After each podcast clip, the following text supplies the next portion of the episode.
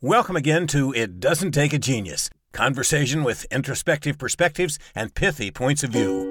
Here are your hosts, my friends, Max and Marty. I think that's Mark and Mike. Yeah, whatever. Ramsey.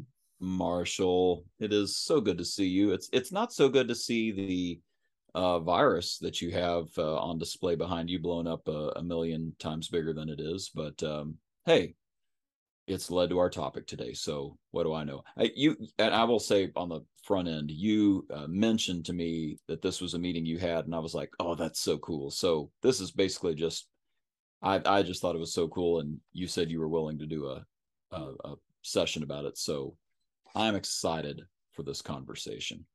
Oh yeah, yeah, yeah. As soon as I saw you write it down, I'm like, I don't think it's it's probably been three or four years since I said something and Ramsey wrote it down. so, That's not true. This is this is good stuff here. This, this we must we must capture this forever. Yeah, hundred percent. Uh, yeah, yeah, yeah. I do have the alarming uh, that filmmaker Spike Protein uh, behind me. That's uh, yeah, not good. The uh, so the two questions uh, as as the the pandemic. I don't know if it's waning, but nobody cares anymore. Right. And so yeah, there seems to be a sense of normalcy that's uh, approaching the world. Um, so two questions that that we've been asking uh, in the workplace is what did we start doing during the pandemic that needs to live on?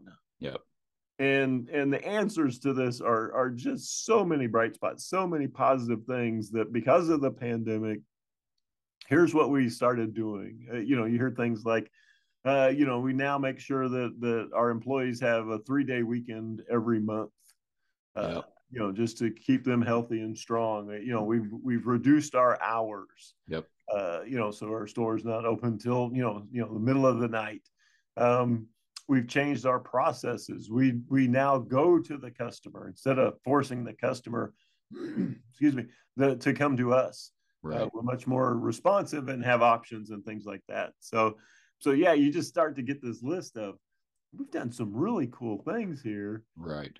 From a customer service standpoint, from a from an employee care point, and you're like, man, we need to we need to document this and commit to yeah, this was really good. We don't want to lose this. We don't want this to be temporary. I, I didn't know what you were going to say as some of the options, but that was that was basically my list.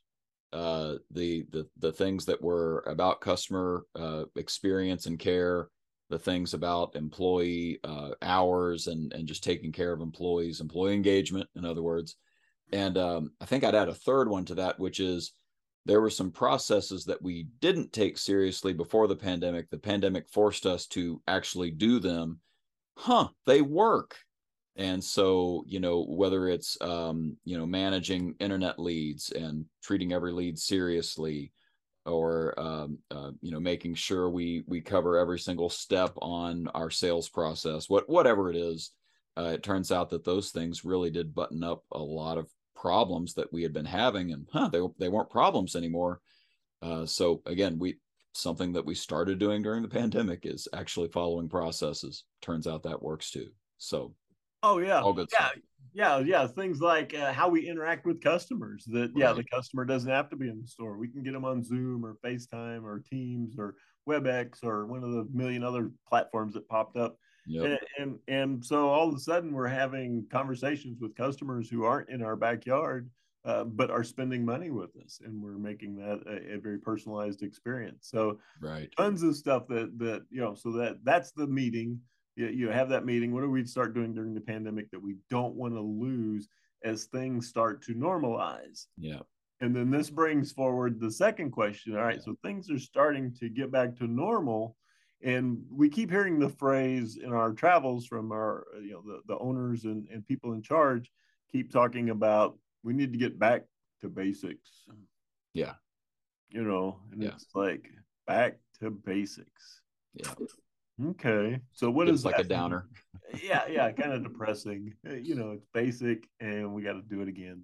Right. Uh, you know and so so the the question that that we've come up with at this point is is we have the you know we used to meeting. Mm-hmm. and so it's a it's a wonderful meeting where you get everybody in the room.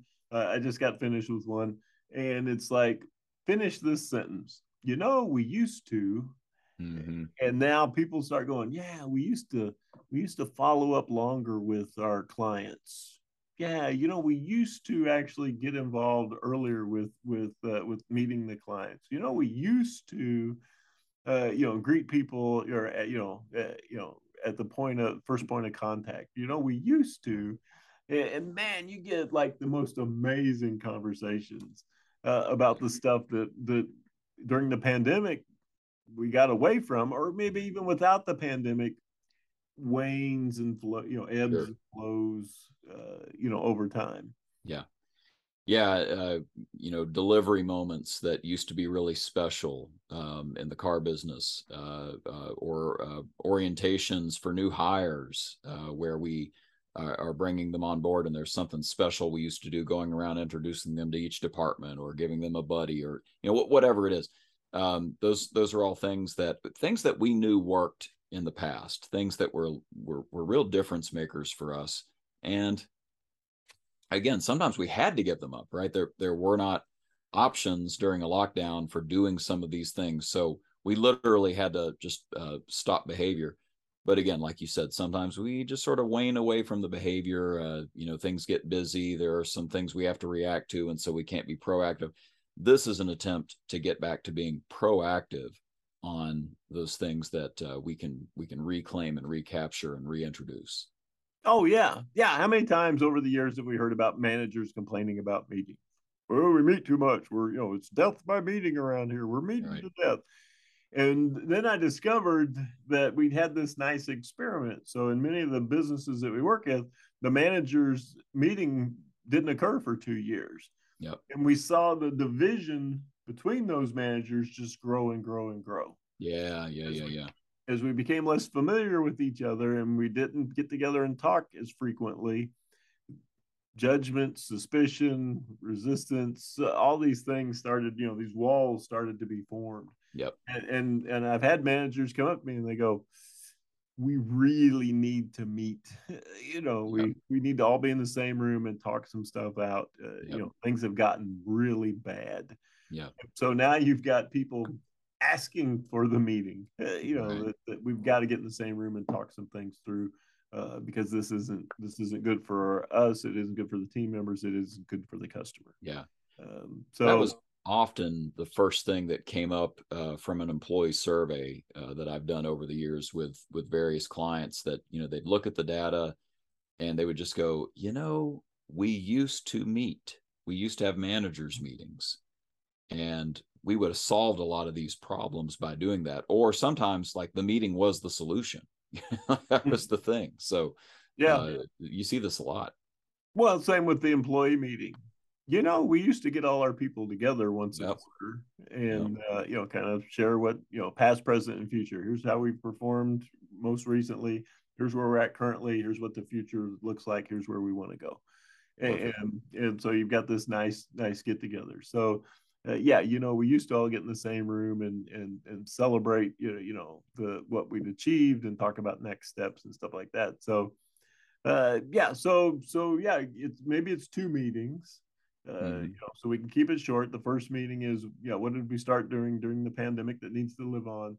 The second meeting is finish this sentence. You know, we used to, yeah. and, and see what it is, and then now you've got two wonderful lists. Love it you can prioritize, figure out which ones are, are, are worth tackling first, and, yep. and, yeah, you're off and running. And now you're you're incredibly proactive uh, going into the fall, uh, winter, and into uh, the next year. I think that's what excites me about releasing this episode. You know, now as we're starting, you know, about to start fall, is the idea that you know, look at how this could take you through the end of the year and set you up for such a very pretty 2023. So Mm-hmm. Awesome stuff. Thanks for sharing, Mike. My pleasure. My pleasure. Thanks for writing it down. the, uh, Mr. Wolf, uh, please share your thoughts. And there you have it, another session of contemporaneous extemporizing from Mark and Mike. I know it's redundant, but consider who we're talking about. As always, feel free to share the ideas you heard here. No rights are reserved, no permissions needed. Thanks. See you next time on It Doesn't Take a Genius.